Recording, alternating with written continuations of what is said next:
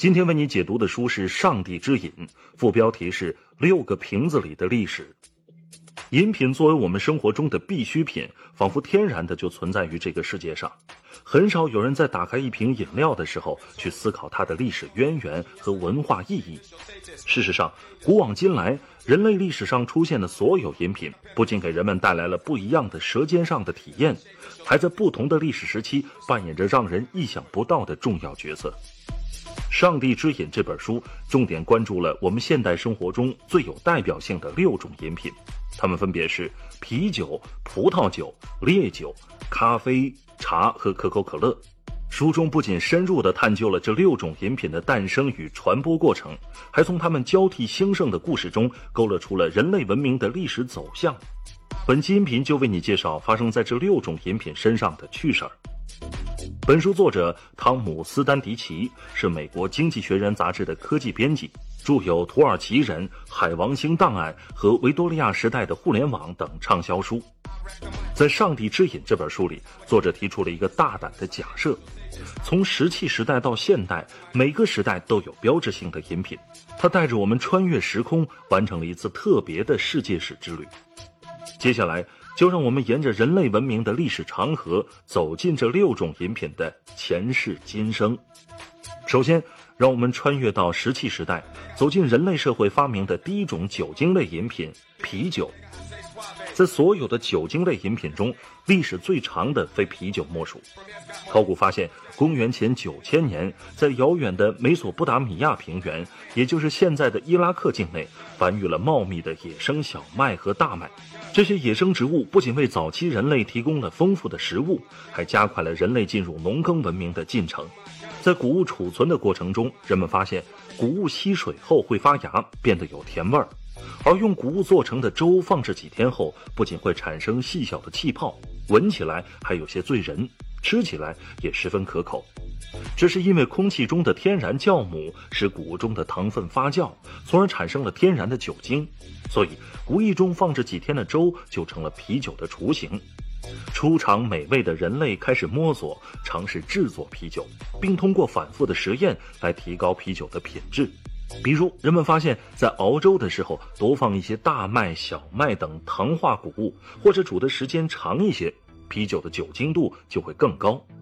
再比如，往粥里加入蜂蜜、浆果、香料等调味品，也可以让啤酒的口感变得更好。人类酿造啤酒不仅充分利用了剩余的粮食，还有利于维持体内营养结构的平衡。这主要是因为，一方面啤酒的酒精含量相对较低，对人体健康几乎没有什么危害；另一方面，啤酒富含大量的优质蛋白和维生素 B， 有助于弥补人类进入农耕文明以后由于肉类摄取量的减少而缺失的营养成分。此外，啤酒所含的糖类和氨基酸等成分还能为人类提供充足的热量，因此啤酒又被称为液体面包。历史上，啤酒除了可以喝，还可以用来充当货币。比如，美索不达米亚平原的苏美尔神庙，每天分别给一般劳动力一升啤酒，普通官员两升，高级官员三升，最高长官五升。古埃及人在建造金字塔的时候，也以每天四升啤酒来作为一个普通劳动力的标准配给。此外，人们还认为啤酒麻醉精神和模糊意识的作用是来自神灵的旨意，因此很多地方把啤酒用作祭祀品。古代苏美尔人和埃及人在宗教仪式、丰收庆典、葬礼等场合都会用啤酒来祭祀，印加人也会用金酒杯盛满啤酒洒在地上来祭祀地神。如果说啤酒的出现加速了人类进入农耕文明的进程，那么葡萄酒的诞生则意味着人类社会从此进入了追求文明和高雅的时代。接下来就说说兴盛于古希腊时期的酒精类饮品，也就是象征着高贵和优雅的饮品之冠——葡萄酒。大约在公元前四千年左右，在扎格罗斯山区，也就是现在的伊朗北部，生长了大量的欧亚混种葡萄藤。在葡萄的成熟过程中，葡萄皮上的天然酵母菌把葡萄中的糖分转化成了酒精，从而形成了最早的葡萄酒。如获至宝的当地人开始对这种美味进行了诸多探索，并在实践中积累了丰富的酿造经验。关于葡萄酒的知识也开始传向四面八方，比如向西传到古希腊和土耳其，向南穿越叙利亚、以色列，最后到达了埃及。当然，在这个时候，葡萄酒相对于啤酒是十分昂贵的，只有上流社会才能喝得起。葡萄酒真正成为大众饮品是从古希腊时期开始的，也就是公元前八百年左右。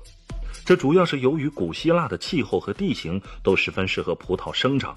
经过长期的摸索和实践，人们栽培葡萄的技术也变得更加成熟。由于葡萄较高的商业价值，农民们纷纷放弃种植谷物而改种葡萄，葡萄酒也随即进入了大规模的商业化生产阶段。古希腊成为了世界上第一个大规模出口葡萄酒的民族。公元前一百四十六年左右，希腊地区被罗马最终征服，古罗马开始成为地中海岸的新霸主，意大利半岛也随之成为世界上最大的葡萄酒产地和贸易中心。在当时的古罗马，无论是凯撒大帝还是底层奴隶，人人都可以喝到葡萄酒。当然，葡萄酒的普遍饮用并不代表它已经跨越了阶级，恰恰相反的是，不管是在交际酒会还是人们的日常生活中，葡萄酒一直被作为身份和等级的象征。古罗马最富有的人只喝产自意大利坎帕尼亚地区的费勒年白葡萄酒，这种葡萄酒的原材料非常讲究，极品费勒年葡萄酒使用费勒年山腰上的葡萄来酿制，而且通常都是封存十年以上的陈酿酒，所以费勒年葡萄酒一度被作为奢侈品的代名词。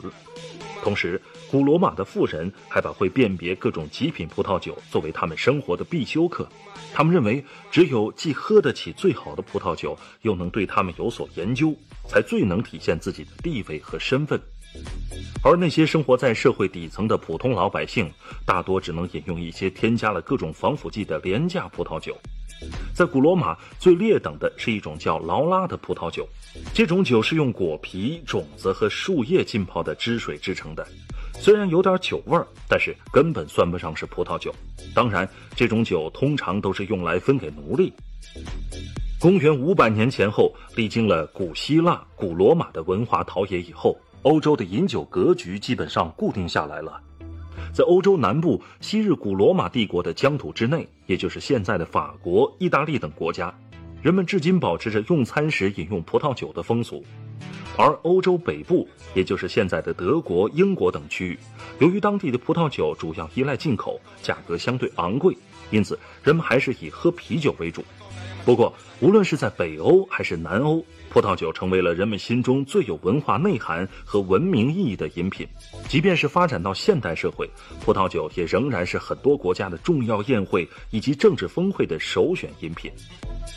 人类社会发明的第三种酒精类饮品是烈酒。需要明确的是，这里烈酒说的是欧洲的蒸馏酒，可不要跟中国的白酒混为一谈。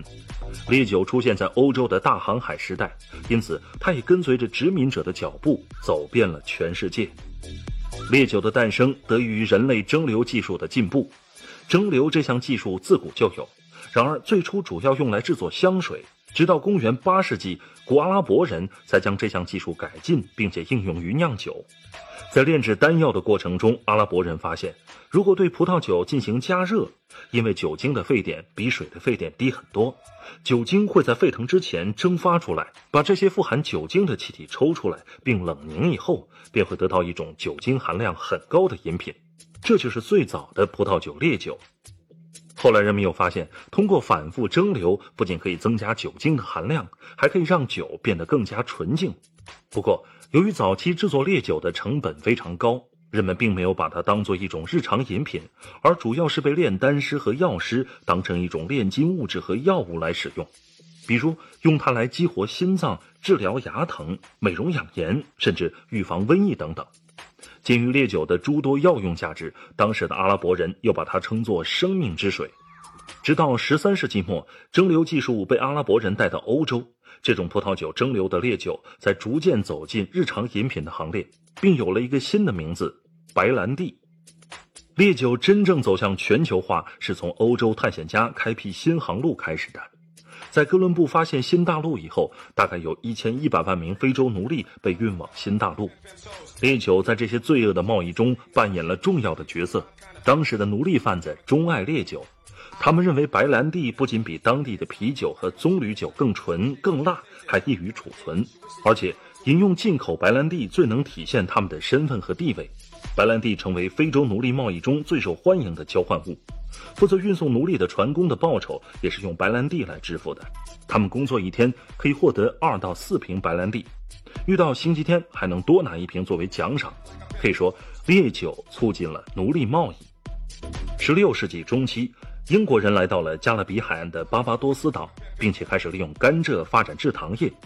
在制糖的过程中，岛上的种植园主发现，通过对蔗糖的副产品糖蜜进行发酵和蒸馏，可以制造出一种高浓度的酒精饮品。这种蔗糖酒后来被英国人叫做朗姆酒。由于制造朗姆酒的成本较低，而且也不会影响蔗糖的生产，因此朗姆酒很快便在奴隶贸易中取代了白兰地的位置。人们用朗姆酒来购买奴隶，又用奴隶来生产蔗糖，蔗糖的副产品糖蜜又可以用来酿造朗姆酒，进而购买更多的奴隶，如此循环往复。就这样，在烈酒的推动下，欧洲的殖民者对上千万的奴隶进行奴役，最终成了新世界的统治者。前面我们主要介绍了三种酒精类饮品，接下来说说咖啡。它不仅是酒精类饮品的重要替代品，还是文艺复兴时人们创新精神的原动力。咖啡作为一种饮品，最早出现在阿拉伯半岛西南端的也门。一六五二年，一个英国商人的仆人把烘焙好的咖啡豆从阿拉伯半岛带回了英国，并在伦敦开设了全世界第一家咖啡馆。英国人发现，咖啡与让人昏昏欲睡的酒精类饮品不同，它不仅使人神清气爽、精力充沛，还能显著地提高工作效率。于是，咖啡很快在伦敦流行开来。十七世纪末，咖啡馆如雨后春笋般地开遍了伦敦的大街小巷。据官方统计，当时只有六十万人口的伦敦市，足足有三千家咖啡馆。也就是说，平均两百人就有一家咖啡馆，可以说是咖啡馆多过了米铺。紧接着，法国、德国、荷兰等国家也相继开设了大量的咖啡馆，咖啡受到欧洲上流社会的热烈追捧。但是，直到十八世纪以前，欧洲咖啡馆的咖啡豆完全依赖于从阿拉伯半岛进口。当时的阿拉伯人为了维护自己的垄断地位，通过多种方式阻止欧洲人窃取咖啡的种植技术，比如所有的咖啡豆必须提前烘焙好再装船出口，严令禁止欧洲人进入咖啡种植区域等等。十七世纪末，一个荷兰水手打破了这种垄断，他成功地从阿拉伯的咖啡树上偷来了一些树干，带回阿姆斯特丹，并在温室中培植出了咖啡树。后来，欧洲人又认识到咖啡生长的自然条件和甘蔗很相似，于是咖啡的种子又被带入了南美殖民地，并在海地、古巴以及巴西等地繁衍生长。由于巴西的气候最适合咖啡树的生长，最终巴西成为世界上最重要的咖啡产地。十八世纪以后，咖啡逐渐走上了世界的舞台，并深得知识分子和商人的青睐。与此同时，咖啡馆也成了各种新锐思潮、学术创新甚至革命萌芽的发源地。无论是贸易要闻、商品的价格浮动，还是新进的科学动态、政坛的风吹草动，各行各业的信息都在这里聚散。咖啡馆为大家提供了一个更为轻松的环境，这种环境更适于讨论、思考和沟通。于是，一个又一个的新生事物在咖啡馆里诞生了，比如伦敦的乔纳森咖啡馆孕育了今天的伦敦证交所，并最终促使伦敦成为世界金融中心。再比如，巴黎的普格博咖啡馆和巴纳斯咖啡馆聚集了卢梭、伏尔泰以及狄德罗等一批启蒙思想家，并逐渐发展成为法国启蒙运动的策源地。如今，咖啡馆依然是人们交流感情和沟通信息的首选场所，人们也在这里酝酿了无数的工作创意。比如，现代咖啡文化的中心西雅图，不仅诞生了世界上首屈一指的咖啡连锁店星巴克，还孕育了世界上最大的软件公司微软。和咖啡一样，茶也是酒精类饮品的重要替代品，同时还是中国封建王朝兴衰的重要见证者。茶的原产地在中国，传说中茶是上古时期的神农氏发现的，但是真正有据可查的记载出现在公元前一世纪左右的西汉时期。当时的文献中详细的记载了人们选茶、泡茶和斟茶的具体过程，以及茶的提神醒脑功效。公元四世纪，由于人们对茶叶的需求量越来越大，仅靠采集野生茶叶难以满足日常需求，于是古代的中国人开始人工栽培茶树。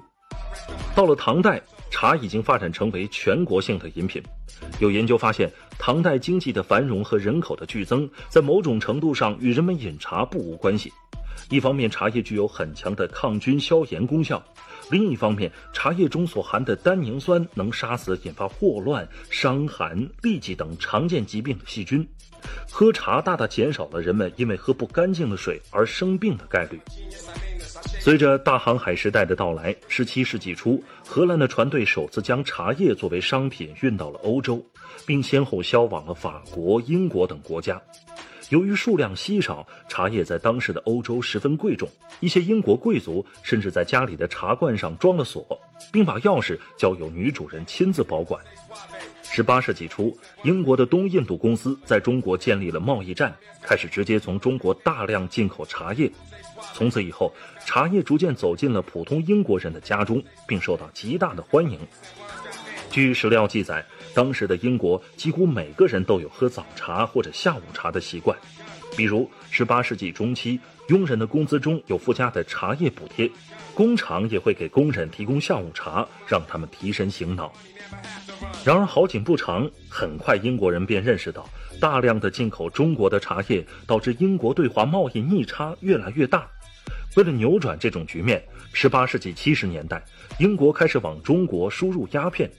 到十九世纪三十年代，英国不仅成功地从中国掠走了大量的黄金白银，还在精神上和生理上摧残着吸食鸦片的中国人。于是清政府决定严令禁止鸦片入境，并驱逐了英国商人。很快，英国便以保护贸易自由为由，发动了第一次鸦片战争。鸦片战争结束以后，清政府被迫签署了中英南京条约，割让香港岛，开放五个通商口岸，并赔偿英国白银两千一百万两。南京条约的签订标志着英商的胜利，同时也翻开了中国历史上最屈辱的一页。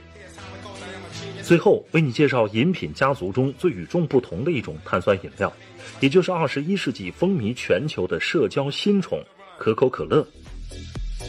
十八世纪七十年代末，一个英国的牧师在啤酒发酵过程中发现了二氧化碳溶于水的原理，并根据这个原理制造出了世界上最早的天然碳酸水。由于天然碳酸水的主要成分是碳酸氢钠，也就是我们常说的小苏打，因此这种冒着泡的饮品又叫做苏打水。起初，苏打水只是用来治疗各种疾病，比如痢疾、呕吐等等，直到传入美国，它才迅速地发展成为一种广受欢迎的饮品。一八八六年，美国亚特兰大的药剂师约翰·彭伯顿在配制医治头疼的药物时，无意中制成了一种焦黑色的糖浆。